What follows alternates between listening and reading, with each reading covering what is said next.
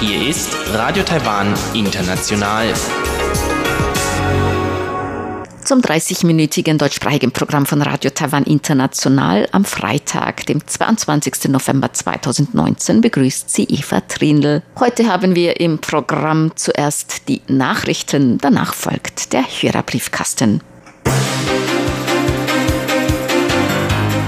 Die indigene Bevölkerung der Orchideeninsel erhält Entschädigung für Atommülllager.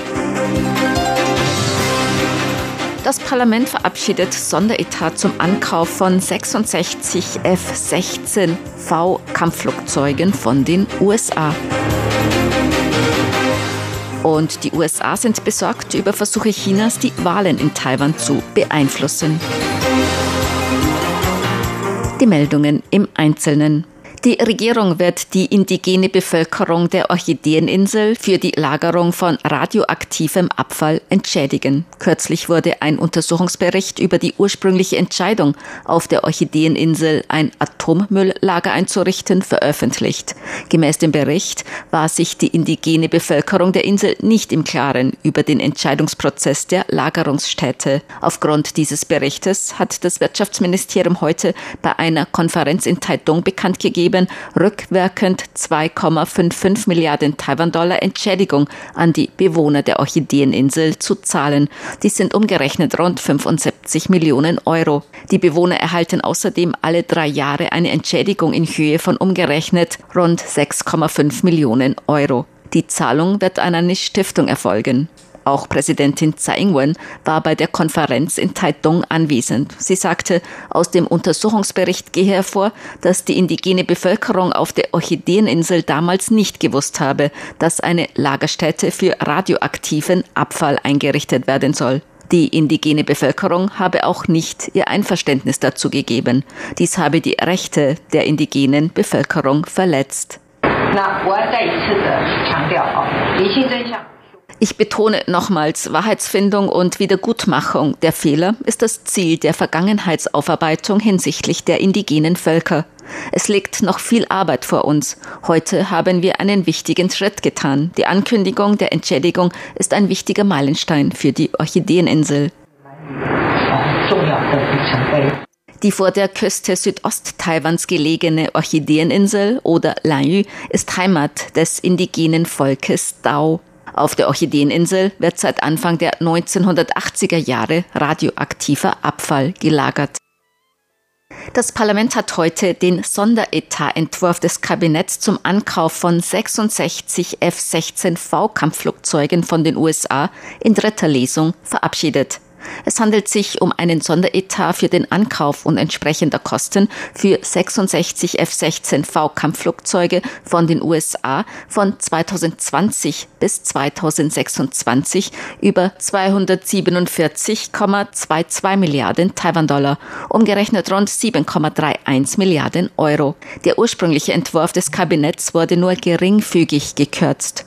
Das Parlament hatte vergangenen Monat ein Gesetz verabschiedet, das den Ankauf der Kampfflugzeuge mit einem Sonderetat ermöglicht. Die Obergrenze für den Etat wurde auf 250 Milliarden Taiwan-Dollar, umgerechnet 7,4 Milliarden Euro, festgelegt. Die Lieferung der Kampfflugzeuge soll zwischen 2023 und 2026 erfolgen. Die USA sind gemäß dem US-Vertreter in Taiwan besorgt über Versuche Chinas, die bevorstehenden Präsidentschafts- und Parlamentswahlen in Taiwan zu beeinflussen. Diese Angaben machte der Direktor des Taipei-Büros des American Institute in Taiwan, Brent Christensen, heute in einer Pressekonferenz. Christensen sagte, die USA seien sich bewusst darüber, dass China hinsichtlich der Wahlenversuche mit unterschiedlichen Mitteln Druck auf Taiwan auszuüben. Dies sei ein Versuch, Taiwans demokratische Verfahren zu beeinflussen. To, uh, to influence uh, Taiwan's democratic diese Versuche, Taiwans demokratische Verfahren zu beeinflussen, sind unsere Bedenken. Wir glauben, dass übelwollende Akteure Desinformationskampagnen anwenden, damit die Menschen das Vertrauen in demokratische Institutionen verlieren. Washington und Taipei arbeiten beim Kampf gegen Bemühungen, Desinformationen zu verbreiten, eng zusammen. Christensen betonte in seiner Ansprache auf der Pressekonferenz die Bedeutung der Beziehungen zwischen den Menschen Taiwans und den USA. Dazu gehörten Beziehungen in den Bereichen Tourismus, Akademie und moderner Kommunikationstechnologie. Diese Beziehungen übermittelten auch die gemeinsamen Werte, so Christensen bei der Pressekonferenz über ein digitales Dialogprojekt zur Förderung der Beziehungen zwischen den USA und Taiwan. Gemäß der Ministerin für Landesentwicklung Chen Meiling können mobile Zahlungen in Taiwan bis Ende des Jahres 100 Milliarden Taiwan-Dollar erreichen. Chen machte diese Angaben bei der Eröffnung einer Expo für mobiles Zahlen des Wirtschaftsministeriums. Gemäß Chen seien mobile Geräte bereits ein Teil des Lebens aller Alters- und Bevölkerungsgruppen in Taiwan. Chen sagte,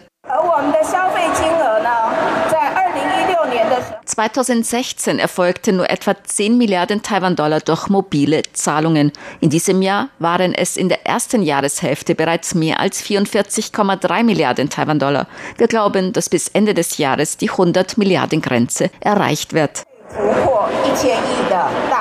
Vize-Wirtschaftsministerin Wang Meihua sagte, dass Gebühren für Strom, Wasser, Gas und Steuern bereits mobil bezahlt werden können. Man bemühe sich ministerienübergreifend um noch mehr Sicherheit bei mobilen Bezahlungssystemen. Verkehrsminister Lin Chia-long hat sich für verstärkte Entwicklung im Bereich intelligenter öffentlicher Verkehrssysteme ausgesprochen. Lin machte diese Angaben heute bei einer Pressekonferenz zu einem Symposium zu diesem Thema. Dem Verkehrsminister zufolge wird der Wert in diesem Bereich bis zum Jahr 2022 auf umgerechnet 16 Milliarden US-Dollar geschätzt. Taiwan sollte Vorbereitungen dafür treffen, um an diesem weltweiten Potenzial teilhaben zu können.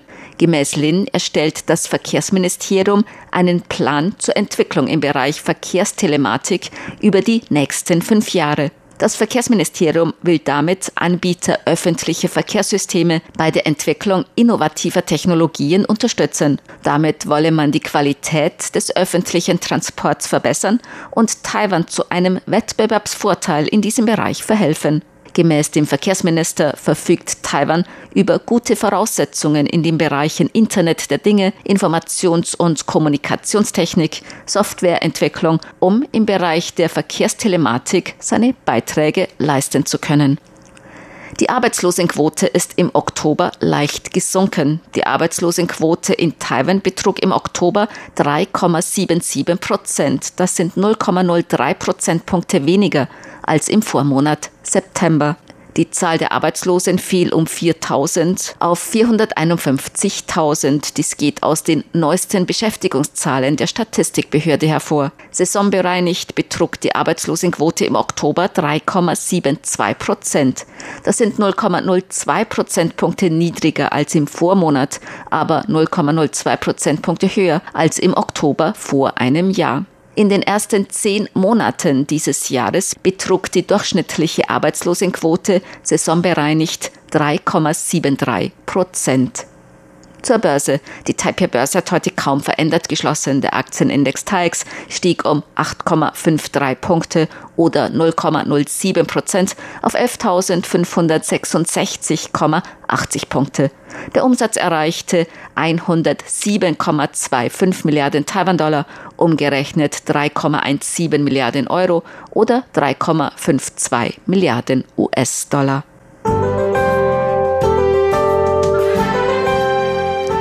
Das Wetter. In Nord-Taiwan war es heute aufgrund Ausläufer des tropischen Wirbelsturms Fong Wong bewölkt mit Regenschauern. In Mittel- und Süd-Taiwan teils sonnig, teils bewölkt, bei Höchsttemperaturen bis 25 Grad im Norden und bis 32 Grad in Mittel- und Süd-Taiwan.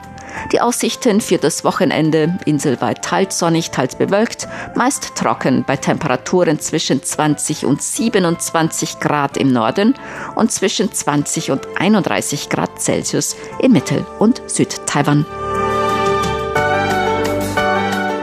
Dies waren die Tagesnachrichten am Freitag, dem 22. November 2019 von Radio Taiwan International.